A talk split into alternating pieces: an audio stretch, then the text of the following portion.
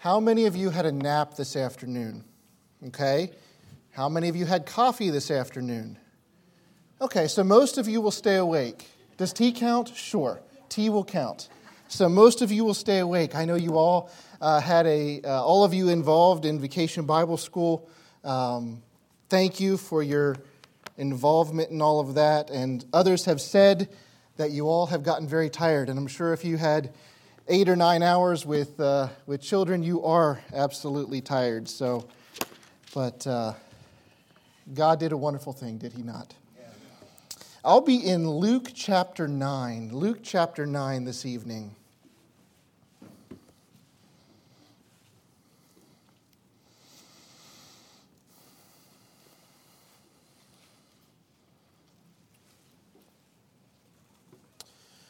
So tonight, I realized after I prepared both of these messages that uh, I'm, I'm, talking about some more disciples tonight, disciples of Jesus Christ. And uh, these disciples, we don't know their names.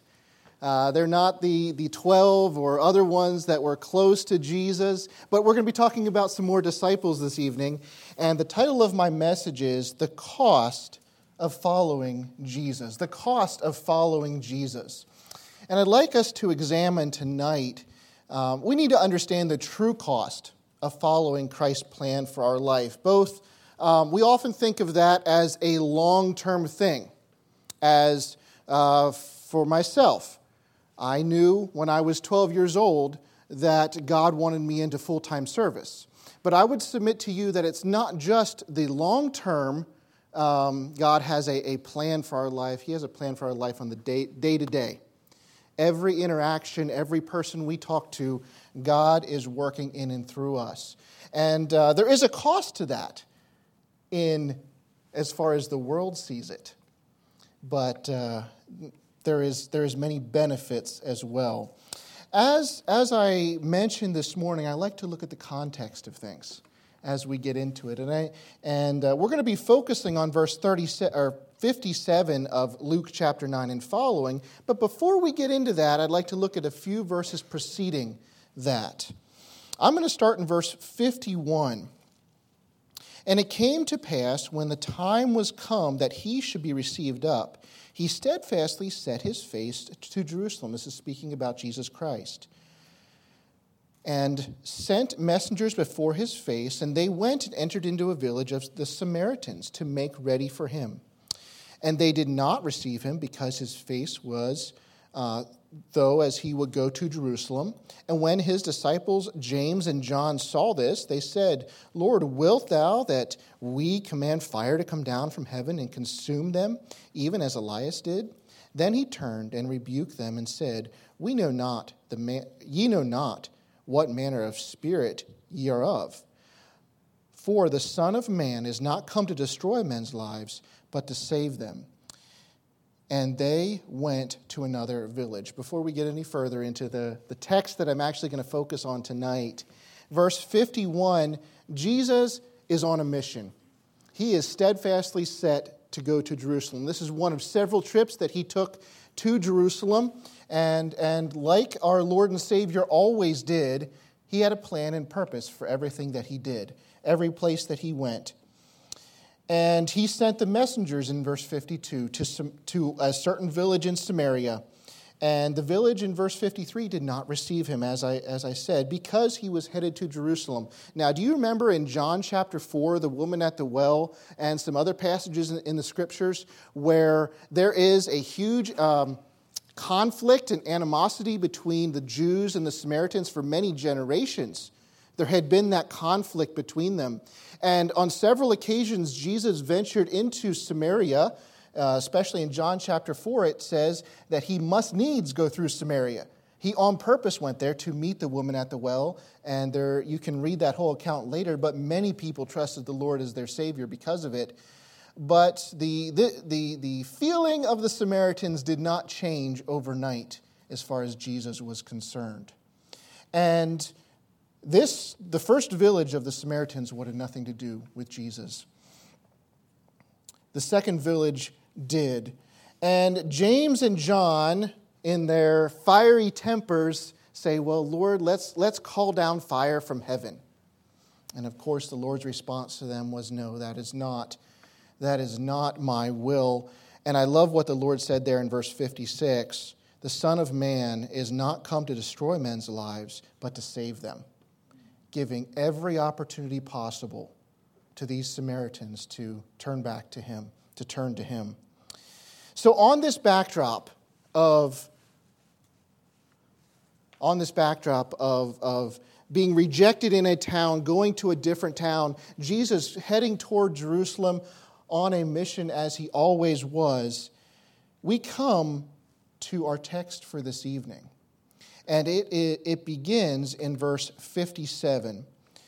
It says this in verse 57 And it came to pass that as they went on the way, as they were traveling to the village, a certain man said unto him, Lord, I will follow thee wherever, where, uh, I will follow thee whithersoever thou goest.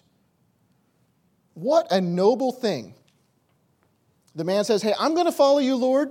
I want to obey you. We don't even know the, man, the man's name, as I said. We don't know. But in verse 58, we see this And Jesus said unto him, Foxes have holes, and the birds of the air have nests, but the Son of Man um, hath not where to lay his head. What do we learn about this man? Point number one here I see this man as a materialistic disciple. Materialistic disciple. You, know, you might say, well, how in the world do you see that? He is keeping an eye on the things of the world one type of disciple of Christ, one person that would say that they're going to follow the Lord, sometimes we can find ourselves still keeping an eye on the things of the world. And you might say to, to a missionary, for example, uh, they, they give up the things of, of America and they go to a foreign country I have a brother in law and I have a, a whole family in Kenya, Africa. Completely different world. Completely different world. I see pictures of, of what they're involved in and the ministry that they have, very different from here in the States. And you might say, well, of course, they're, they're giving up everything. They're giving up everything to, to go to a foreign, a foreign country. Surely they, they're not materialistic. And I, I don't know if he is or not. That's, not. that's not my purpose in saying that. I'm just expressing the difference of, of going to another country. But you know, in America, you can have that same thing. A, a person who is determining the will of God for their life. Someone saying, I'm trying, I want to serve you, Lord, but there's all this stuff of the world that I enjoy. You know, I really I have my eye on that thing of the world. He says here, this man says, I will follow thee whithersoever thou goest. He clearly wanted to serve the Lord Jesus. He clearly wanted to spend more time with him. And of course, this was a noble goal. And as I said, Christians today should and do follow the Lord's will in their lives. Romans 12, 2 says this Be not conformed to the world, but be transformed, right? by the renewing of your mind, that ye may prove what is that good and acceptable and perfect will of God. It should be our desire as Christians to seek God's will. But sometimes we can have a materialistic view of service to God. 1 Peter 4 2 that he, this is the saved individual, no longer should live the rest of his time in the flesh to the lusts of men, but to the will of God. It's God's will that the Christian should do God's will. and as I was as I was thinking about different examples in scripture, my mind immediately went to the apostle Paul. I'm not going to take the time to go through all of them this evening, but I believe every book that the apostle Paul penned, he has in that first sentence or so uh, for example, Colossians 1 1, Paul, an apostle of Jesus Christ, by the will of God. That phrase, by the will of God, I believe is in every one that he was the human penman of. And I find that interesting because he's constantly reminding the readers hey, I am, I'm doing this not of my own desire, not of my own plan, but this is God's will for my life. So, a man here in verse 57 saying, I'm going to do God's will is not a bad thing. God has a specific will for his children even today, not just that of the scriptures. He has a will for each one of us. And in Matthew, we find out there's a parallel passage of this in Matthew. We find out that this man is a scribe, a scribe, a, a, a, a teacher of the law, someone who would copy the scriptures of the, uh, in, uh, of, of, of the Old Testament. And this scribe desires to be a follower of Christ, but he failed to only fully understand God's will for him. He had a false view of what serving God looked like. In verse 58, as I already read, Jesus begins to explain this a little bit. He says, The animals have their homes, foxes have holes, and the, and the birds have their nests, but the Son of Man hath not where to lay his head. And it's obvious from that passage that Jesus did not have a regular home to be in every night. That was not his ministry per se.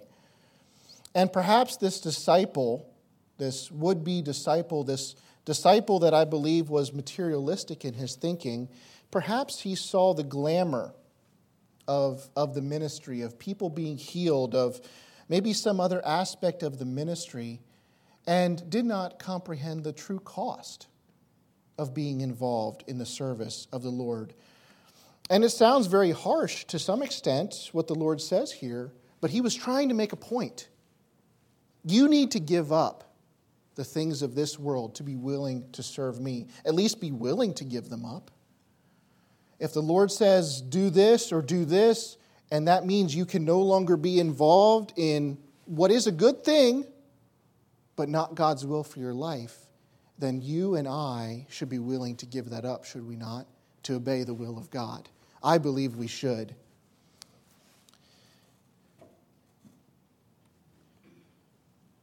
Matthew 6:31 says this, "Therefore take no thought, saying, what shall we eat or what shall we drink or wherewithal shall we be clothed?" In verse 32 it says, "For your heavenly Father knoweth uh, that ye have need of all these things." He knows what we need. And I have not completely learned this by any means. I am sure I will continue to be tested in this many times. But I can say that God does work if we will just trust Him and obey His will. If we know that He is leading us to do something, we have no business saying no. No business saying no. Following Jesus can be difficult and costly. It can demand enormous sacrifice. One man put it this way Jesus wants no one to follow him under any illusions, with any false hopes, with any selfish or ill conceived motives. There should be none of that involved in following Jesus. Someone else said, To follow Christ is to loosen your grip on the things that normally provide physical and emotional security. To follow Christ is to loosen your grip on things that normally provide physical or emotional security. And I believe for this man, it was a house, it was a place to stay every night.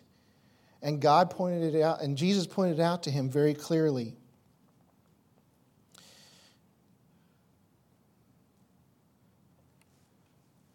So, how does that apply to those that may be in full time service or a, or a pastor or whatever it might be? Well, to be a pastor is, is uh, it's not a get rich quick scheme. If I have that mentality, then I am out of the will of God.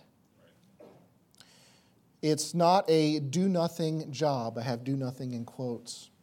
It, it is not something that I should just sit back and, and uh, there's responsibility involved in this.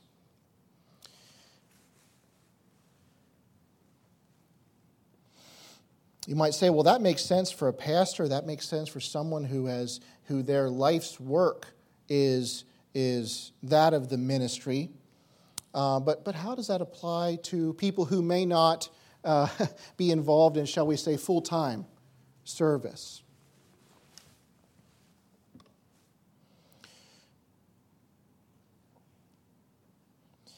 Mark 16, 15 on your back wall. Go ye into all the world and preach the gospel to every creature. Uh, and of course, there's an aspect of finances. Uh, some, th- something was mentioned today about, about missions and, and, and, and all of that. That is wonderful, that is necessary. But do you know, for you to be personally involved outside of the finances of that is going to cost you something. It's going to cost you something. It's going to cost you something in your time.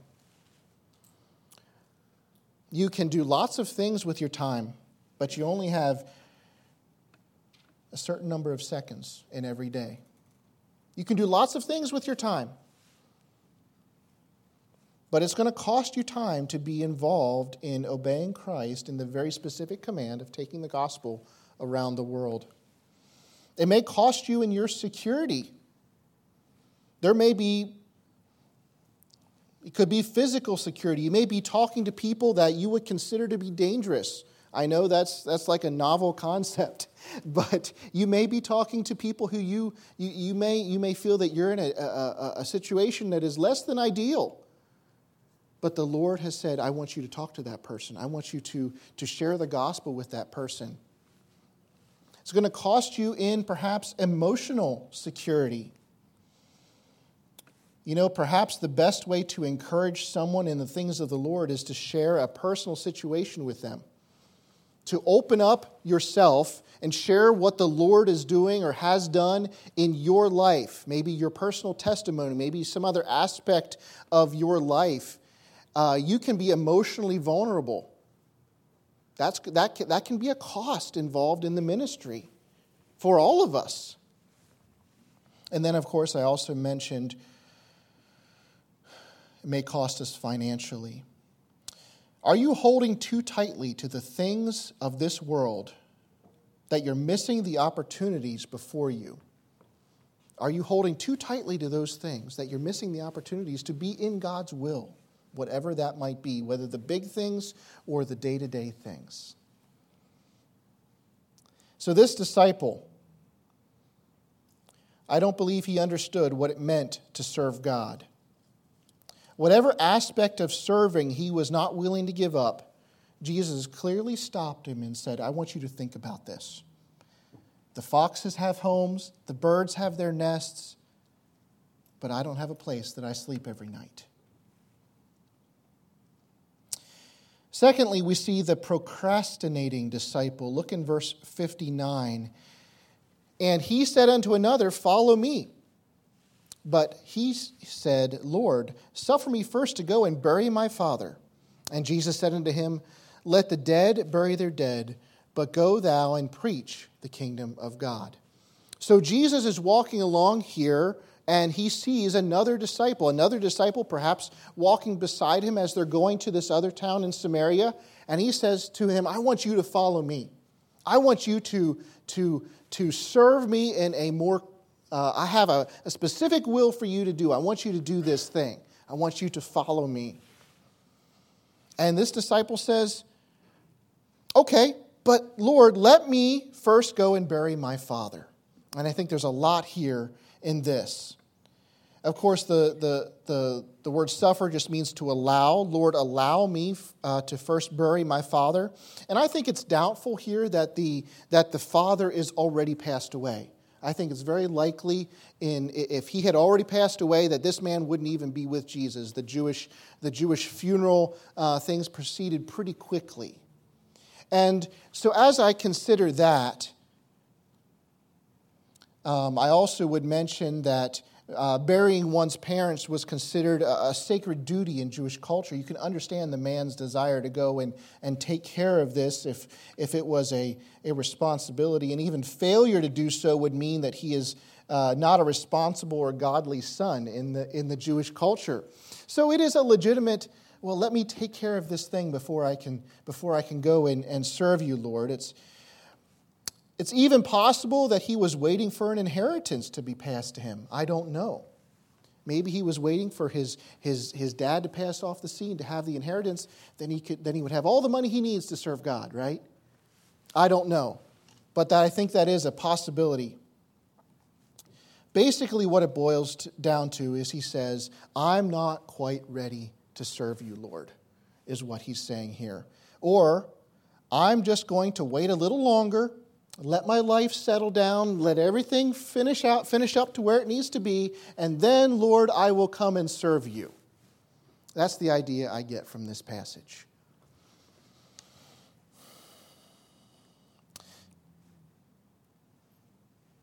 Jesus' response, of course, sounds very harsh. Let the dead bury their dead. Wow.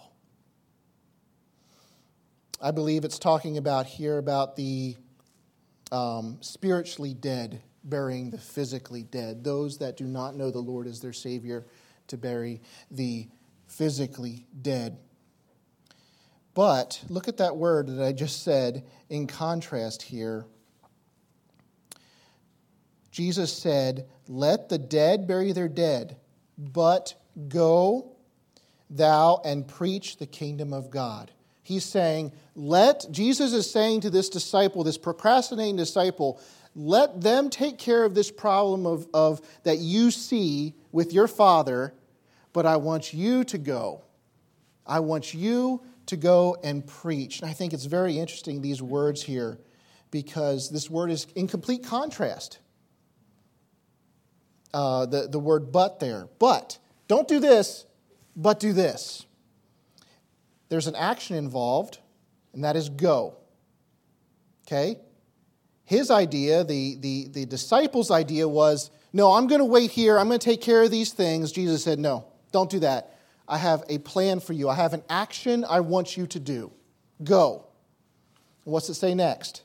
Go thou. That's personal, not your brother, not your uncle, not anyone else. You go. And then what's it say? Preach.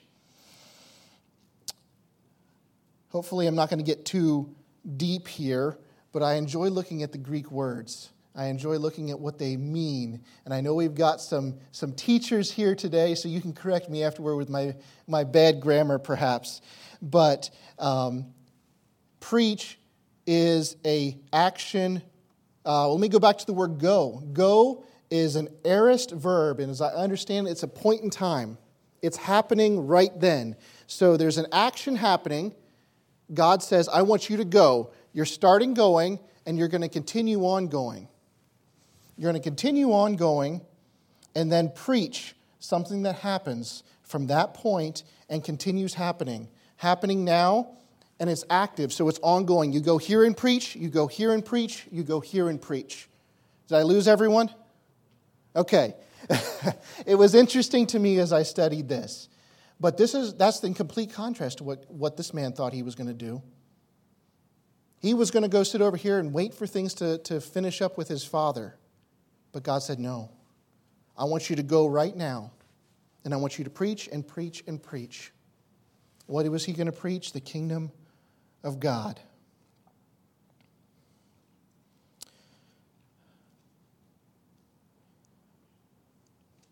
The point is that proclaiming the kingdom of God is so important that it cannot wait. The point is that we cannot wait for what we think is supposed to be the perfect time. If God's saying go, we need to obey him. If God's saying this is my will for you, and He makes it clear.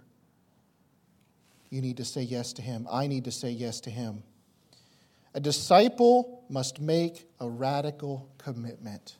A disciple of Christ must make a radical commitment. You know, some people say, the youngest in here perhaps, might say, Well, I'm too young. I'm too young. I trusted the Lord at the age of five. I knew then that I was a sinner and before a holy God, and that I personally needed to trust Him. And by the, by the time I got to 12 years old, I knew God had something for me to do in a full time capacity that I was seeking His will. It's never too young to say yes to God. Teenagers might say, I have most of my life left. Well, maybe later. Maybe later. I am, I am just starting to drive. I don't need to worry about what God says right now. A college student might say, Well, I'm studying for my career that, that I've always enjoyed. You know, maybe, maybe when I get out of college, maybe when I get to, uh, you know, get in the workforce for a few years, then I'll do God's will. The newly married might say, well, we're newly married. You know, just, just maybe a few years, then we'll, then, we'll, then we'll do what God wants. And middle age might say, well, my kids, are, my kids are in high school now, and I don't want to change my life right now. You know, God's telling me to do this thing, but, uh, you know, I don't want to change my life right now. And I could go on and on. The procrastinating disciple. Thirdly and lastly, where I would like to look at the backward looking disciple. The backward looking disciple. Verse 61. The third disciple here that comes up to the Lord and says, um, and another disciple, verse 61, another disciple also said, Lord, I will follow thee whither I will follow, follow thee, but let me first go and bid them farewell, which are at my house, or at my house. First, go bid them farewell, which are at home at my house. And Jesus said unto him, No man, having put his hand to the plow and looking back, is fit for the kingdom of God. Once again, it sounds very harsh, does it not? Sounds very harsh that God that, that Jesus said to this man that he couldn't even go say goodbye to his family. But I see this disciple as a backward looking disciple. I will also note here that this disciple volunteered to go. Unlike the previous one, the procrastinating one, where, where Jesus said, Hey, why don't you follow me? This one volunteered, like the first one. He said, I'll do it, I'll go, but let me just go say goodbye to people first. Let me go, let me go take care of, uh, of saying goodbye to those people at home.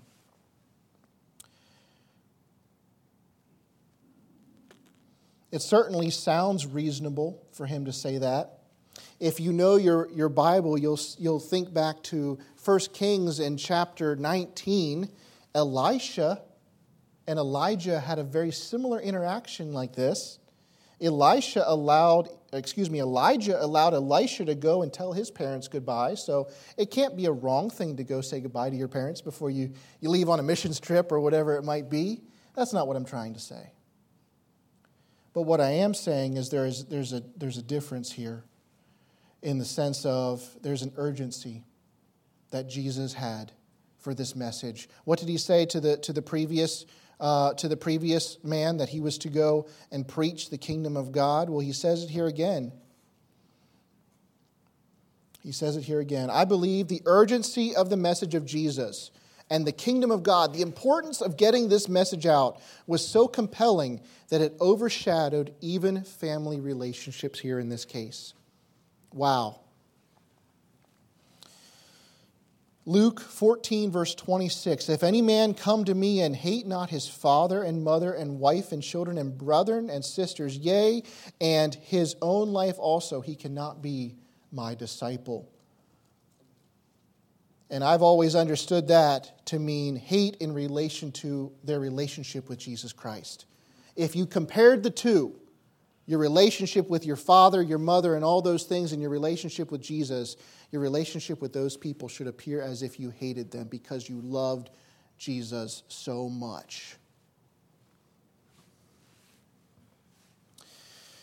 Plowing a field in biblical times was nothing like we do, we do now. I don't know if there's any farmers here, but I have a limited amount of experience with farming. And one thing I do know now is it is so easy to can be so easy to plow a field, especially if you have all the modern technologies. You can get in your tractor and set your GPS and have your whole field plotted, and you just turn it on, and basically it drives itself. You almost could get out and let it do it itself. Now, I'm not recommending that to you farmers or anything. Maybe you can. Um, but that was not the way it was then. Of course, right? It was a very intense, it took a very intense focus and physical strength to plow a field. You had to start the plowing row and keep focused on the goal. The goal in this, in the, for plowing at the other end of the field. To look back or lose focus would cause your furrow to be crooked and off track. It would cause it to be, to, to, to be wrong, and your field would get all messed up very quickly. And that was a common understanding in that day. To follow Jesus is a lifelong and all consume, and all consuming, not a casual joining of a, of a movement for a little while. Did you get that? Following Christ is lifelong and all consuming, not a casual thing, not something we just take lightly and turn around and go do something else. If you're that kind of backward looking disciple, the Lord says, that's, that's wrong. I can't use you. Christians cannot follow Christ by looking back. They must focus on serving Him as we move forward at His command. Lot's wife looked back. Why? Well, let me just read the verse. But his wife looked back from behind him, and she became a pillar of salt, as you well know. Why did she do that? Her heart was back in Sodom. Her heart was back there. Her body was moving in the right direction. Her husband may have been dragging her, but her heart was back there.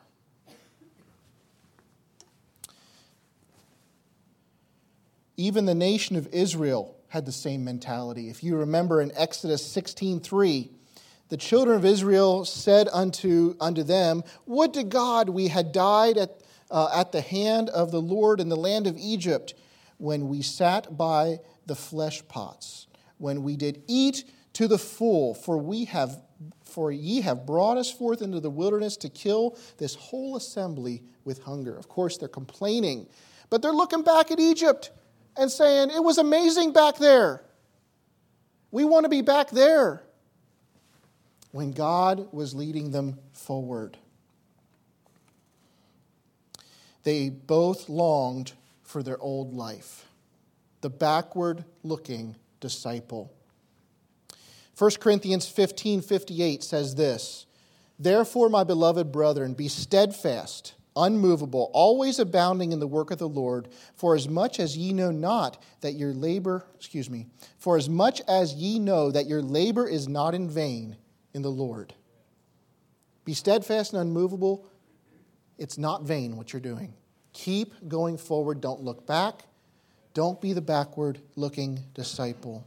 So, in conclusion tonight, is there anything in your life that would make you a materialistic disciple? Is there something of this world that if the Lord said, I want you to give that up to serve me, that you would have trouble holding on to? If that's the case, that's something that you and the Lord need to deal with. Maybe you're a procrastinating disciple. But first, let me do this before I can serve God, before I can do what I know His will is for my life. And that could be as simple as going and talking to the person at the other side of the RV park, and the Lord says, You should be going and doing that and you, me, in my flesh say, I, am busy right now. Or, I really don't want to take the time to do that. Or, I, I don't like talking to people. there's, there's an aspect of me that just does not love that. The procrastinating disciple. And then maybe the backward looking disciple looking back at his old life as he's moving, should be moving forward for Christ. So now what? Colossians 3:23 and whatsoever ye do do it heartily as to the Lord and not unto men. Do it with a godly heart, with a heart that is dedicated to God. Ephesians 6 6, not with eye service as men pleasers, not wanting man's applause or man as to see us, but as servants of Christ, doing the will of God from the heart. I especially like that last phrase. If we're going to do God's will, it's going to be with a heart of humility and submission and a willingness to say yes to God in whatever He wants us to do. Have you counted the cost of following Christ? Are you a materialistic disciple or a procrastinating disciple or even a backward looking disciple? I can find aspects of my life that I fit into each one of these categories. How about you tonight? Let's pray. Lord, we do thank you once again for your word. Thank you for this, these examples of these different disciples, Lord, and the challenge that they can be to us. Thank you for your word and how you work in our hearts. In your name I pray. Amen. We'll have the piano play for a few moments. You can stand.